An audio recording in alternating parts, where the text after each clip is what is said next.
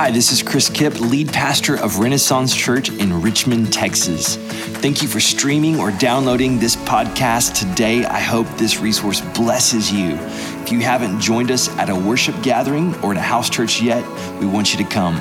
You can find all that information and more at ren dash church dot org. I pray that you are encouraged today by the proclamation of God's word.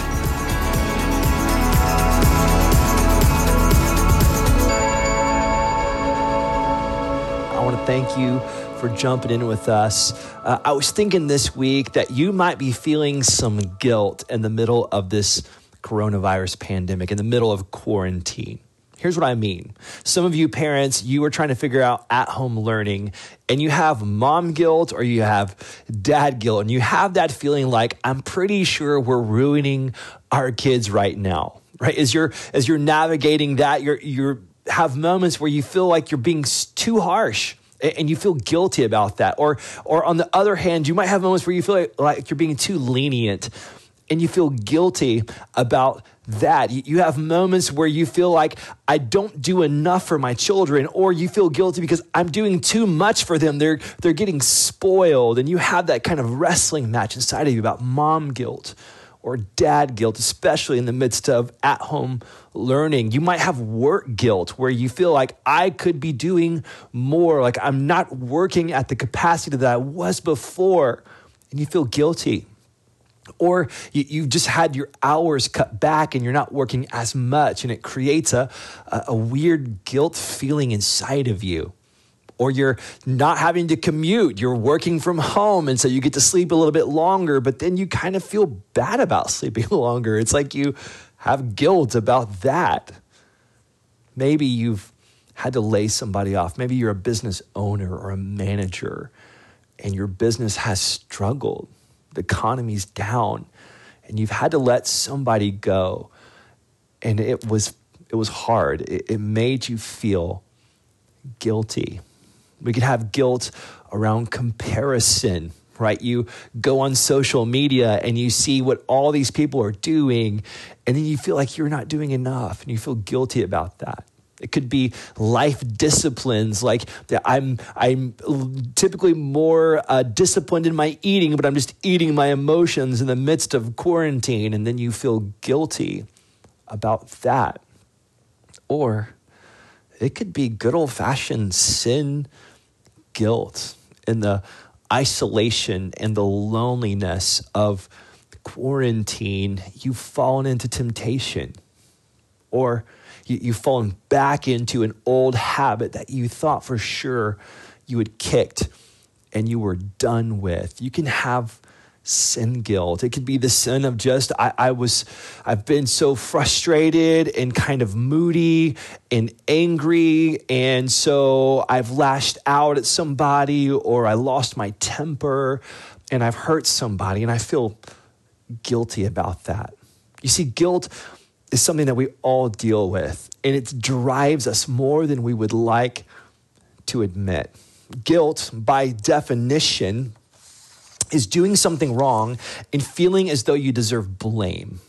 It's like you you know there's an ideal way to live, but then you fail to live up to it, and, and you know that you've missed the mark. You feel guilty about it, and that guilt just eats at us, right? It, it begins to weigh us down. You can see it kind of darkens our countenance. It makes us uneasy. We, um, We have bad dreams about it because our consciences won't let us be. Our peace is diminished. Guilt is a problem. And I want to ask you, how do you deal with your guilt? I'm just curious. Are, are you someone who maybe just kind of stuffs it down, and you just try to pretend like it's not there, and you just kind of turn on the T V or scroll through your phone and try to forget about it? Or maybe you're the kind of person that you kind of ramp up and you try to do things to make up for it. And so you you start doing all these things, these projects or these good works or these religious activities, and you're trying to make up for the fact that you feel guilty. Or maybe you're one of the people that just kind of lets yourself off the hook, and you you kind of begin to explain it away with lame philosophies of like, there's no right and there's no wrong, really. It's all subjective, and so I wasn't really wrong. But the problem is that your guilt doesn't go away when you explain it away. What do you do with your guilt, and how do you process it? Today, I want to talk about guilt and forgiveness, because there's a victory that our God has opened up for you. Our good and faithful Father, he's opened it up for you through the empty tomb of our resurrected Savior, and it has to do with your guilt.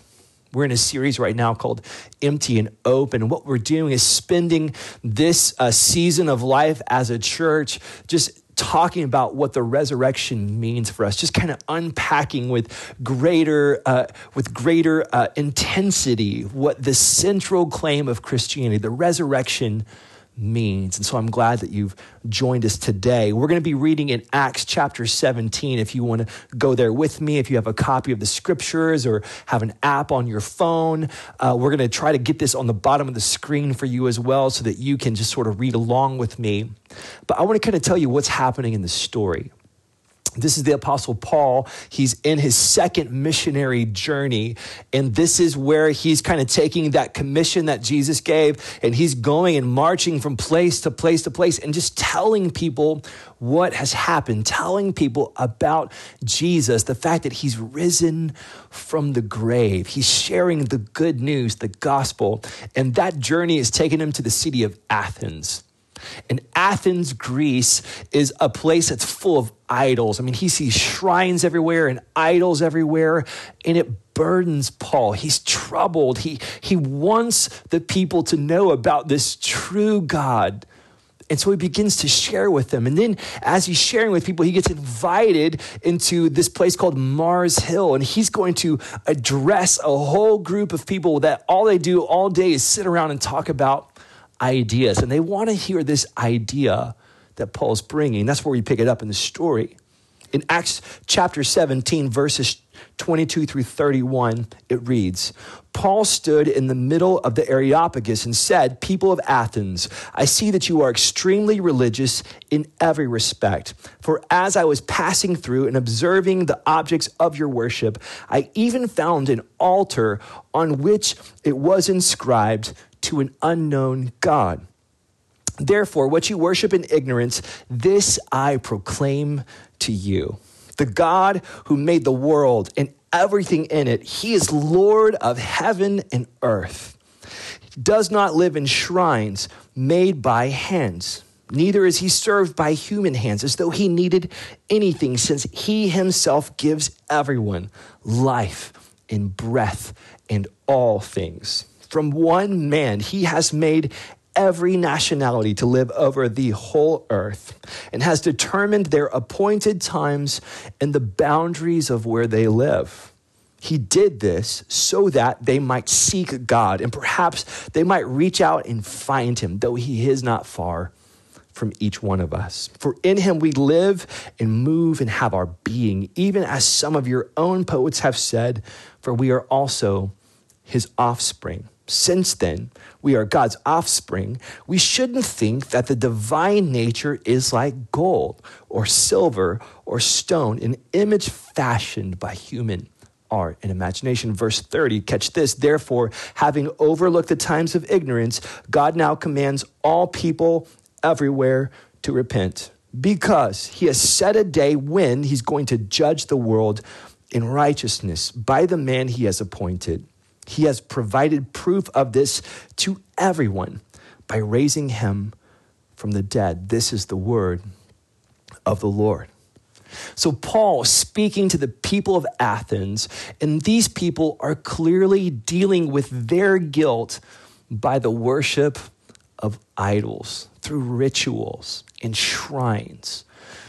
And Paul is speaking to these people, and he's telling them about this unknown God, because as Paul has walked through and seen the altar, he found one that said to an unknown God. Now, there's a whole story behind that. six hundred years before Paul is sharing here at Mars Hill, there was a plague like coronavirus that had swept through Athens. And the people were sick. Many people were dying. And there was a man by the, man, by the name of Epimenides, and he had an idea. His idea was to allow a flock of sheep to, to release them out into the city, and wherever they would lay down, if they would lay down near a shrine or an idol, they would sacrifice the sheep to that particular god, because they, were, they weren't sure what was causing the plague. And they thought, well, maybe there's a god that's angry with us. If you know anything about the Greek gods, they were very moody and unpredictable gods. And so they would sacrifice to these gods, but then sometimes the sheep would lay down and there was no shrine nearby, no idol nearby, and they would sacrifice the sheep right there. And they would build a new shrine to an unknown god. Later, when Paul quotes the poets, guess who he's quoting? Epimenides, the man who had the altars built to the unknown God. And as Paul sees those altars, he sees an opportunity to make known to them this God that had been unknown. And Paul tells them that this God, he's not like these ones that can be created, like a shrine that can be built. This God is the creator, and he does not fit in a shrine. He's too big for that. He's, he's the source of all things. He gives life and breath and all things to everyone, including you and me. That this God made everything and everyone, and from one nationality and one, I'm sorry, one man, he creates all the nationalities of the earth. Talking about Adam to Noah to all the people that have spread over the planet. And he says that, that this was for a purpose, that God determined their appointed times and the boundaries of where they live so that they would reach out for him and find him. He's a God who creates, a God of all power, but he uses his power for relationship. God has appointed that you and I would live in twenty twenty in the middle of a plague called coronavirus. And he's done so, so that we would reach out for him and find him. Paul tells them this God, he's not some idol made out of silver or, or gold or stone. He's the real thing. He's not a God that we could make, which means he's not a God that we could manipulate. He's not a God that we could manage. And he's not a God that we can placate with rituals. And then Paul draws them in to a response, and it hinges on what we're talking about as a church. It hinges on the resurrection of Jesus. In verse thirty through thirty-one, look back with me again. It says, therefore, having overlooked the times of ignorance, meaning, look, you didn't know about this God. He was unknown to you. God's overlooked that. But look, now I'm telling you, I'm proclaiming to you who this God is. And once I tell you this, the ball's in your court. And a response is going to be needed. Oh, and by the way, there's a shot clock ticking. He tells them, God now commands all people everywhere to repent, because he set a day when he is going to judge the world in righteousness by the man he has appointed. He has provided proof of this to everyone by raising him from the dead. Now, my first point for you is what I think Paul is saying here. It's that the empty tomb means that Jesus is coming to judge.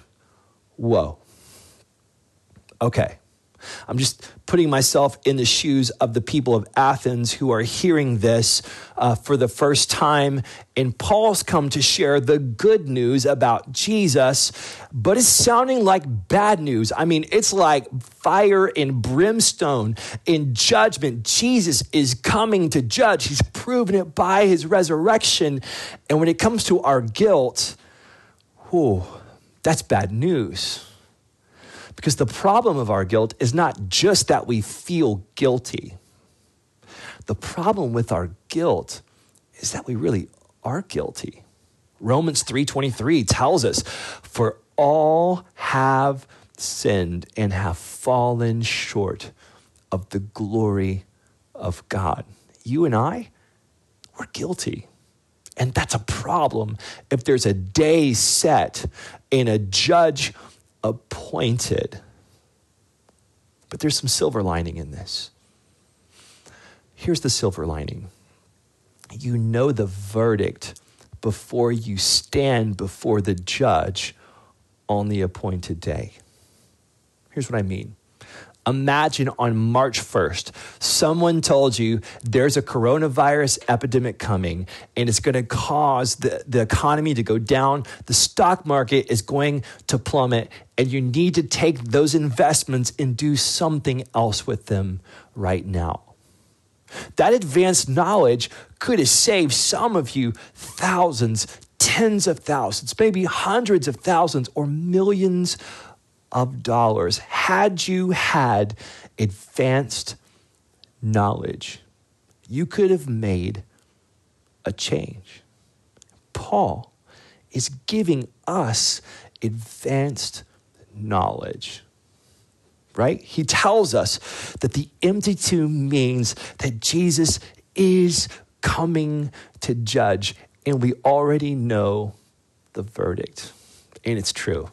You and I, we've done things that are absolutely wrong. We've we've failed to live up to God's standard. When he said not to lust, we lusted. When he said to live in sexual purity, we did not live in sexual purity. When he said to use our words to encourage and to uplift and to honor him and to honor people, we've used our words to gossip and to cut people down and to backbite and to share false testimonies. I mean, we have gossiped.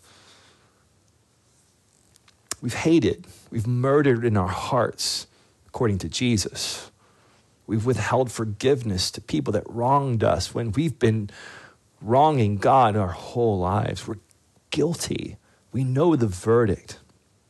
But imagine that you received a letter from the I R S. And it looks ominous. And you go to the mailbox and you take it out and your heart is starting to kind of beat a little bit harder. You nervously open the letter and you're hoping that it was a refund, but unfortunately it's not. It's quite the opposite. It turns out that there's been a discrepancy and it wasn't just last year's tax return, but it turns out it was all of the tax returns from your entire working life. And when all of those fees are added together, plus the penalties, it's millions and millions of dollars. It's more than you could ever afford. The price is too high. And you see the due date and you think, there's no way I can pay for this. What do we do with that? Because the reality is that our sin's not just something that we did today or last week, but something that we've been doing our whole lives. And if we were to add all those up and stand before a righteous, holy God, oh, we're in trouble. So what do we do with our guilt? And what do we do with a debt that we can't afford to pay? Well, the second thing that Paul shows us, and this is good news for us, is that the, the open tomb opened up another way. The open tomb, that empty tomb that was opened up, means that forgiveness is possible. And when Paul is speaking to people who knew ritual and they knew religion, and he wants to point them to this God that they don't know about, that's been unknown to them, he doesn't point them to a new ritual. he points them to repentance. That word repent means to change one's mind. It's to think differently. It's to reconsider. It's to turn in contrition from sin to God. Paul tells people who knew ritual about another way that had been opened up through that empty tomb, and it's the way of repentance. And here's the beautiful thing about repentance. Repentance is relational. It's when you in your heart, in the truest part of your heart, humble yourself and you turn from doing life on your own terms, living the way that you think life should be lived. And you humble yourself. And you turn your heart to the heart of your Father who loves you. And you throw yourself upon his mercy and say, God, I've been wrong. I, I've thought that I should live life my way, but now I know, God, I, I need to live life your way, that you are right and I've been wrong. And we, we, we return to relationship. Repentance is relational. And that open tomb has opened up a new way. Aren't you glad that Paul doesn't give us a new ritual, but that he gives us relationship? But how in the world does that help us resolve our guilt?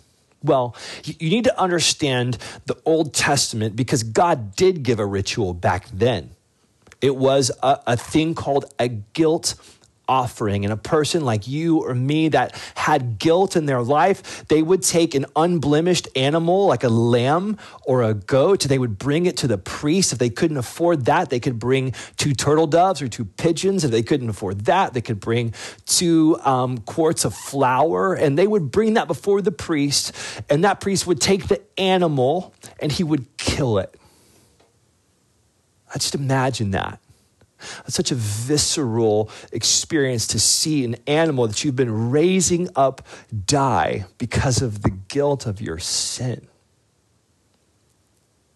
And through that act, the sprinkling of the blood, there would be forgiveness of sins. A person could walk out of the temple feeling a little bit lighter, like my guilt has been dealt with, my conscience can be clear, my sins are atoned for. The only problem was that you could walk right out of that temple and fall right back in to sin.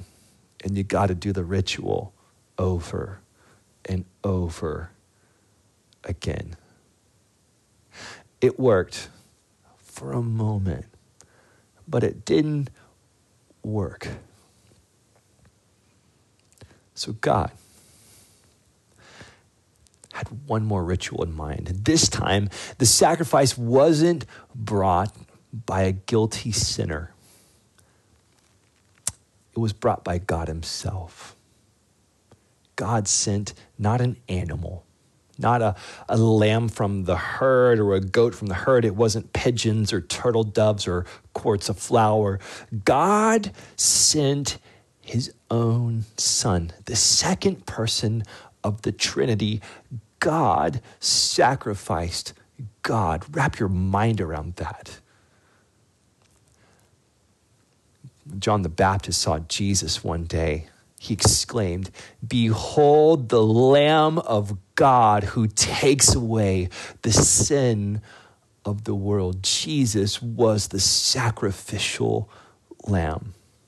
And he lived a life perfectly that you and I have failed to live so that he could be unblemished. And the priest played right into God's plan. They hated Jesus. They wanted to condemn Jesus, and they got him crucified. Blood was shed.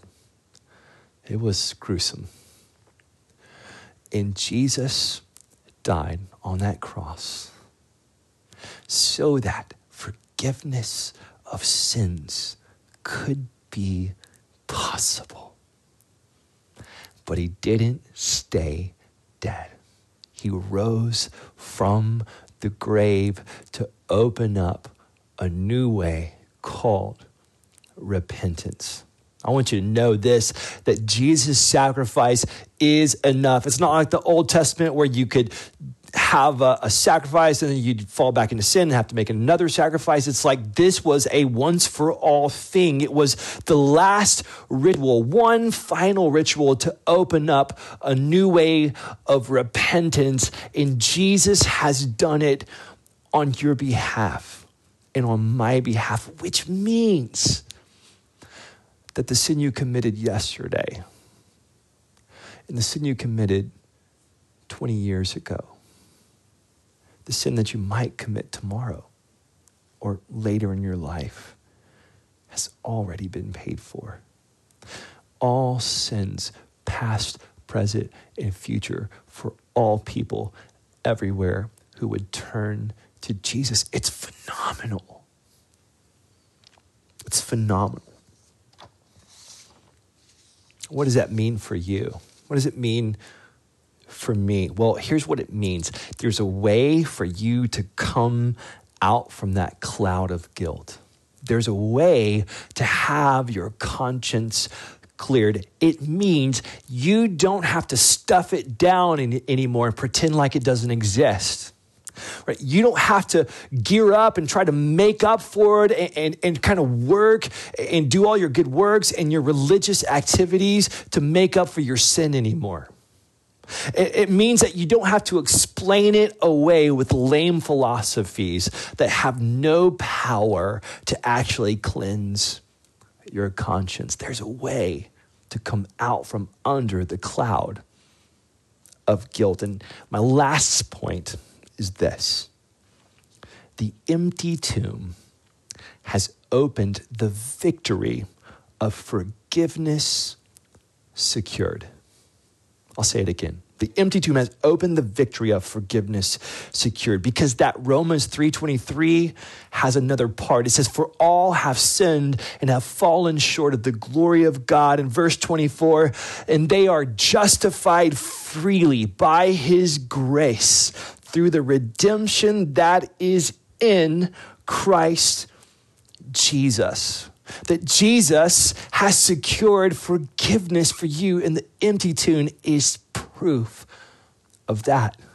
The judge who's coming took that sentence upon himself, stepping down from his lofty seat and bearing the, the cuffs and the chains of sin that you and I have lived in. And he paid for them all, so that we could have the victory of forgiveness secured. Jesus broke out of a grave secured by Roman guards to secure your forgiveness. He sealed our victory when he rolled aside the stone that had the Roman seal upon it. The tomb is empty. The way is opened, but that victory is not yours until you enter into it by repentance. It's open, but you have to enter it. Some of you are listening to this and you would not call yourself a believer in Christ. Maybe you're investigating Jesus. I just want to say thank you for listening today. And here's what I want to ask you to do. I want you to consider what I'm telling you, because maybe like the people of Athens, you have tried to deal with your guilty conscience and you've tried all kinds of things and nothing has worked. I want to tell you there's a way for you to actually have a clear conscience. It's a way that Jesus opened up for you. It's the way of repentance, but you have to decide.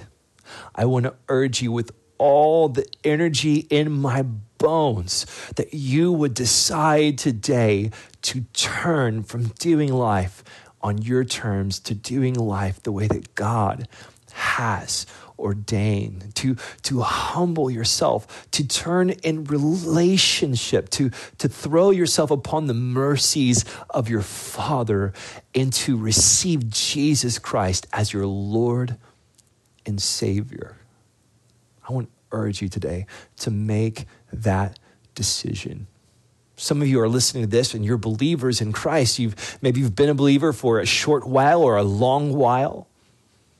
But if you're honest, there might be some parts of you that you're not surrendering to Jesus. You've, you've kept some things back, things that you kind of wanted to hang on to.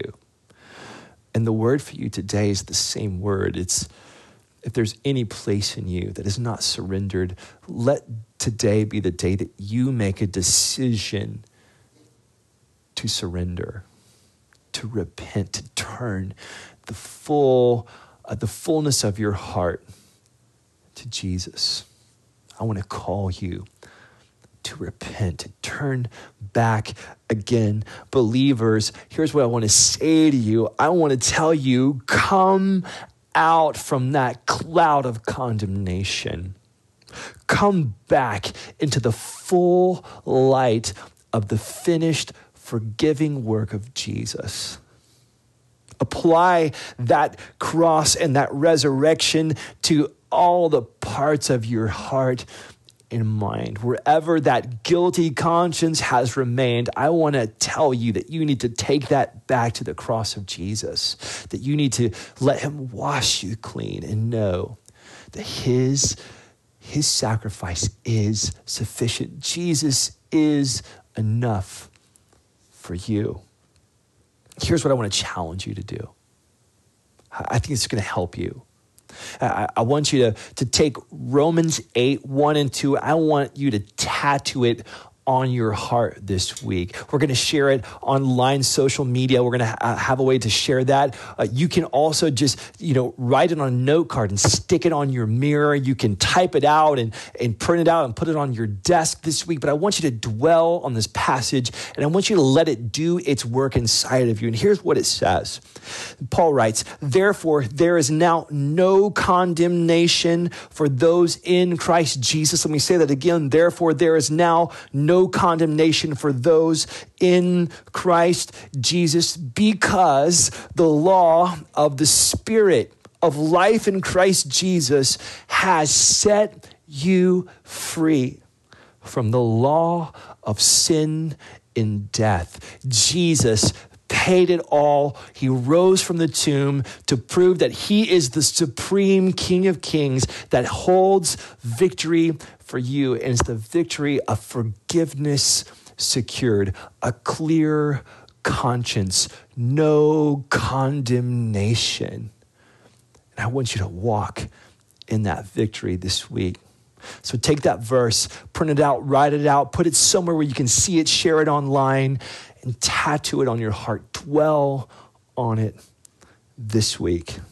And may we be people who live from the peace that only comes from the forgiveness secured by the empty tomb of Jesus.